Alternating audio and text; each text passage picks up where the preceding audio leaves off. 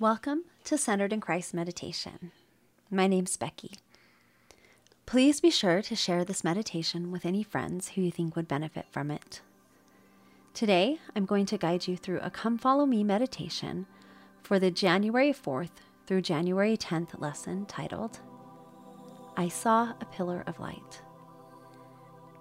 The title of this week's meditation is Centered in the Light. Thanks for joining me today. Let's begin today by first finding a comfortable position.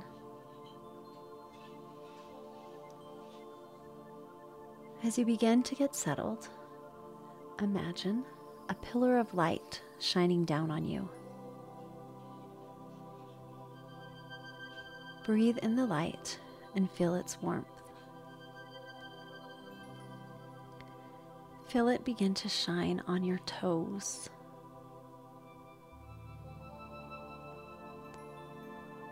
On your feet.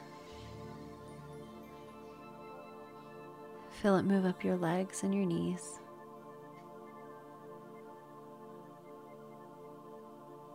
Notice as it shines on your abdomen and hips. And feel the warmth as it moves up toward your chest your shoulders, and your neck.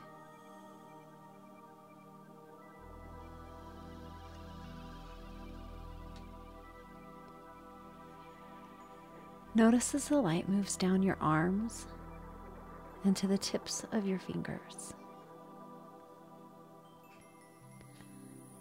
And now feel the warmth shining down on the crown of your head and your face. Take a few deep breaths that fill your entire torso, breathing directly into your belly.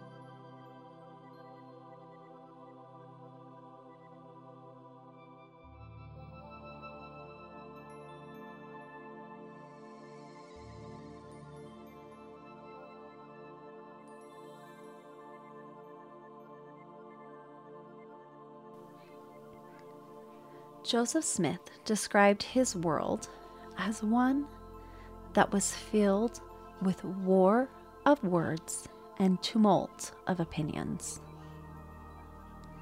I think we can all relate to that feeling. How has the contention we face in our world affected you?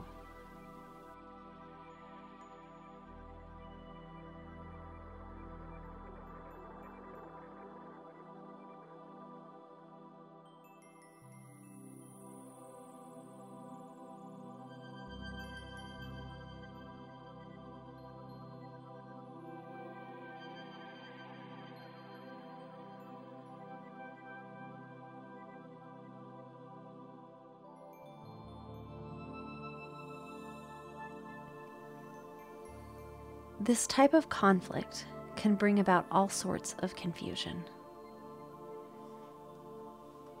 In the manual for this week's lesson, it says The Doctrine and Covenants is a book of answers to prayers. This is the perfect year of study to seek for clarity through prayer in a time of great confusion. Joseph Smith was filled with darkness and confusion when he first began to pray in the sacred grove. But once the light came, he was given the answers he was seeking. Let's continue with our meditation in search of light so that we can receive the answers that we seek. Take a moment to scan your body and your surroundings.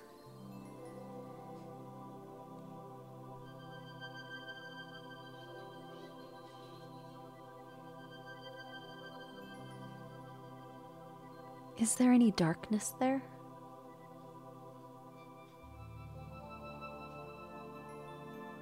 If so, will this darkness be easily moved by just cracking the door open and letting in a small amount of light?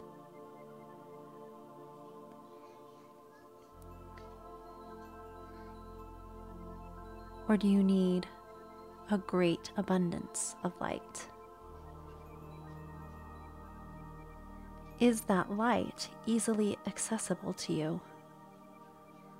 Or do you need to, as Joseph did, exert all your powers to call upon God in order to replace the darkness with light? Take a few moments to find the light within yourself and your surroundings and allow it to flush out any darkness that may be keeping you from fully feeling the love of the Savior. And as you do this, keep a prayer in your heart. Keep breathing. And know that Christ is more powerful than any darkness. If the darkness seems overwhelming, remember that He is the light and that He can deliver you, just like He did for Joseph Smith, no matter how big or small the enemy is that binds you.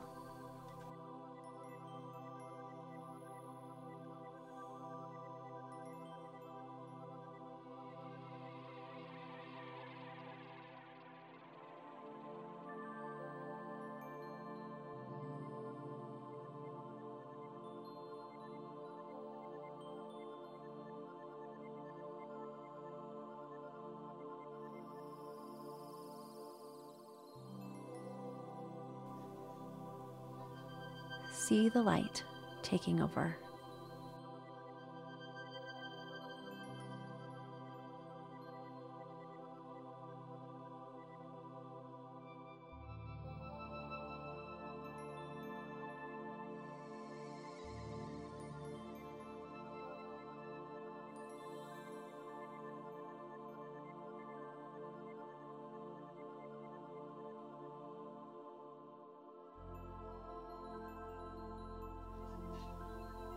Are there any areas that still need a little more light?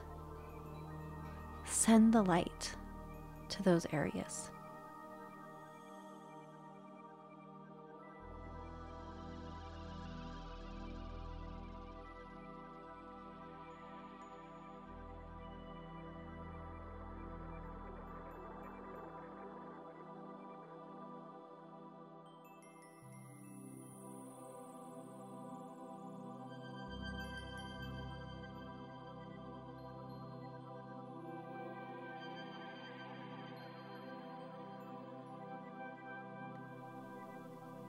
Take a few moments to enjoy the brightness and notice where it is coming from.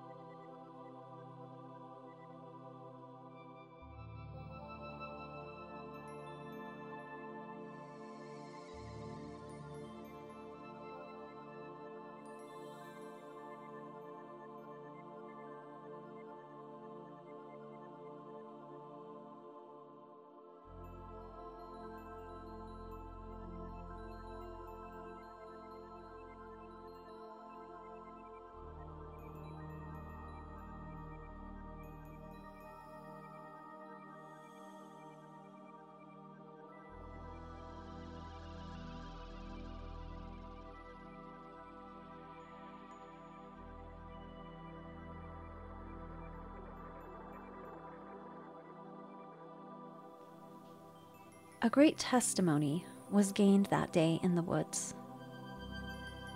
Joseph Smith learned that anyone who lacks wisdom might ask of God and obtain. Now that you are surrounded by light, it is time to ask a question. A question that may be answered within the Doctrine and Covenants. Because after all, it is the book of answers. What are you seeking answers for today, this week, or during this year of 2021 as we study the Doctrine and Covenants? What is your question for the Lord?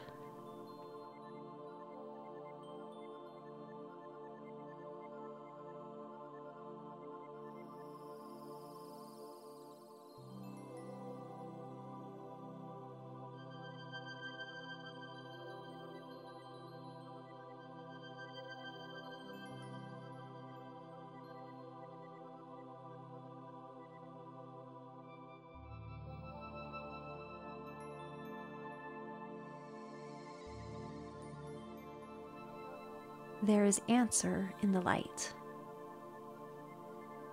Is it clear and obvious to you?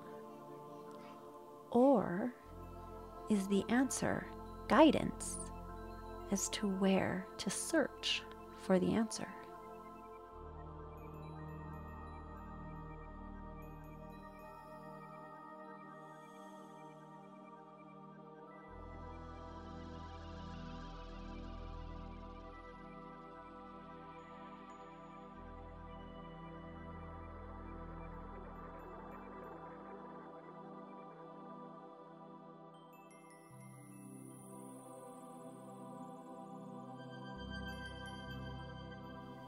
If you have not yet received the answer to your question, or at least guidance on where to find the answer, maybe this portion of this week's lesson will help. It says, We can all receive, if not a heavenly vision, at least a clearer vision, illuminated by heavenly light. What part of that statement stands out to you? I'll say it again. We can all receive, if not a heavenly vision, at least a clearer vision, illuminated by heavenly light. To me, the part that stands out is, if not a heavenly vision. To me, it almost sounds like the heavenly vision part is the first possibility and that the others are secondary. How often do we prevent ourselves from having a grand experience because we put contingencies on it? Because we think those great experiences are the exception. What if the exception, or what we view as the exception, is actually the norm. But because most are afraid to really search the light, it has become the exception. Take some time to ponder on what is waiting for you in the light. What answers are there? And go and find it. Once the music ends, and you go about your day, when you feel darkness begin to creep in, ask yourself, where is the light? Close your eyes, take a few deep breaths, find the light, and then spread it around yourself and to those around you. Let go and surrender to the light.